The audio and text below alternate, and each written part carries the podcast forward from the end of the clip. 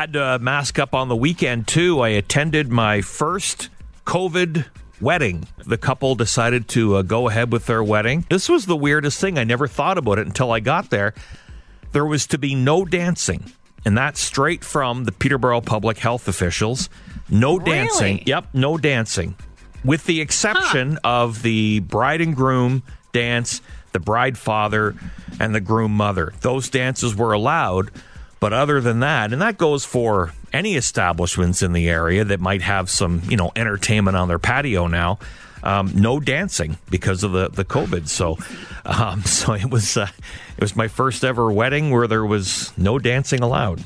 So That's crazy. You got to make sure you play music that's like calming and like No otherwise kidding. you're going to get people like bopping along in their seats getting Uh-huh. issued tickets or something. Yeah. You got to call Kevin Bacon. You'd Well- be like, "Hey, hey, It's no dancing." it's funny that you said that because Kevin Bacon did show up during the speeches. And there was a time for this law, but not anymore. See, this is our time to dance.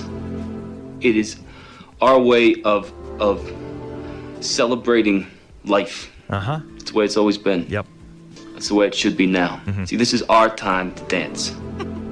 And at that point, I jumped up and yelled out, I thought this was a party!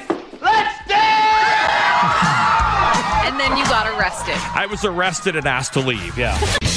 Wolf Mornings with Brian and Taylor. Weekdays 5:30 to 10 on Central Ontario's Best Rock. 101.5 The Wolf.